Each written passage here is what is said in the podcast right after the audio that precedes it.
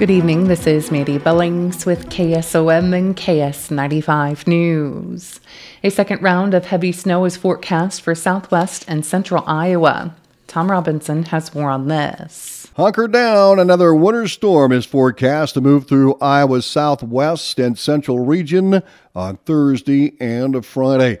Brad Small, a meteorologist with the National Weather Service in Des Moines, says we could see a skiff of snow this evening, but that is certainly not the main weather story as we end the week. Uh, we're looking at another widespread heavy snow event for much of central Iowa with accumulations anywhere from six to ten inches uh, from the Atlantic area through the Des Moines metro and into the, in fact, into the upper Mississippi Valley. Small says this system will be more of a fluffy variety rather than the wet snow event that moved through the area earlier this week.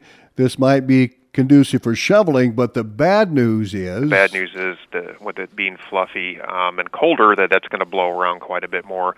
Winds will be stronger with this event. We'll be looking at wind gusts in excess of 40 miles per hour in many places as we get into Friday. So this snow will be conducive to blow around and we could see blizzard and near blizzard conditions in some locations, especially to the east of Atlantic. Small says this event will have multiple hazards with blowing and drifting snow, followed by several days of Arctic air with temperatures well below zero. He says the winter storm should arrive late Thursday afternoon and into Friday, with the snow tapering off Friday afternoon or Friday evening. High winds will follow this. The National Weather Service issued a winter storm watch for all of Iowa from Thursday evening through Friday evening. I'm Tom Robinson reporting. And a winter storm warning is in effect from 3 p.m. Thursday to noon Friday for Harrison, Shelby, Pottawattamie, Mills, Montgomery, Fremont, and Page counties. The bone chilling temperatures forecast in the coming days could cause various problems, including frozen pipes inside your home.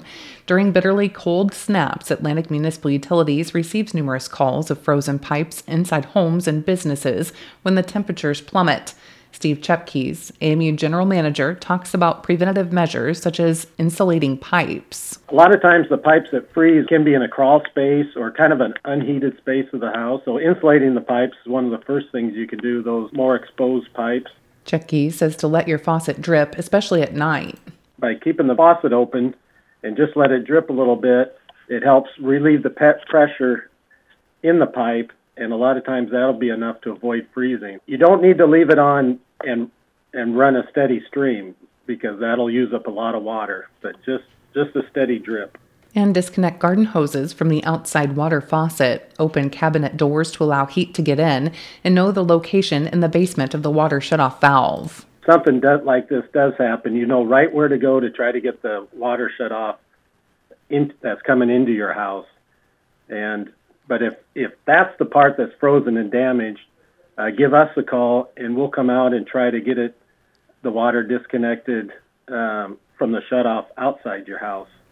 Uh, if need be. To save money on heating costs, program your thermostat to 60 to 65 degrees at night and 68 degrees during the day. One of the Midwest's longest tenured country music festivals will continue its 16th year at Adventureland Resort in Altoona. Guthrie's River Ruckus is moving locations and changing dates after 15 years in its hometown of Guthrie Center. The Ruckus 2024 will take place June 7th through the 8th in Altoona. The festival will be strategically situated in an area just west of the Altoona theme park. This relocation coincides with Adventureland's 50th celebration.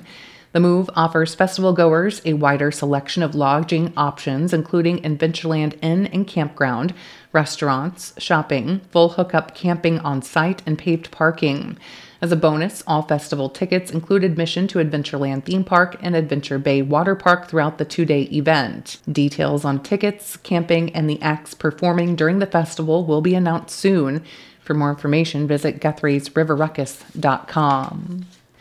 The Adair County Board of Supervisors this morning approved the hiring of an additional part time employee in the Veterans Affairs Office.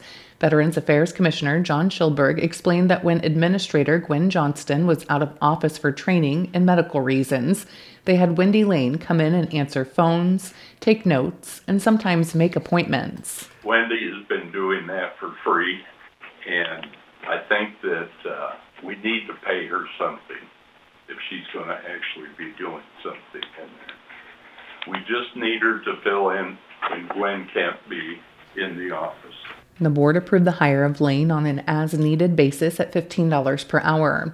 In other news, the supervisors approved the fiscal year 24 budget amendment and appropriations resolution following a public hearing in which there were no comments. The Montgomery County Board of Supervisors approved the county's five year program. County engineer Karen Albert says the funding indication for this program is $1.1 million. However, she says the engineer estimate is a little over $1.2 million. The project is funded by federal funds.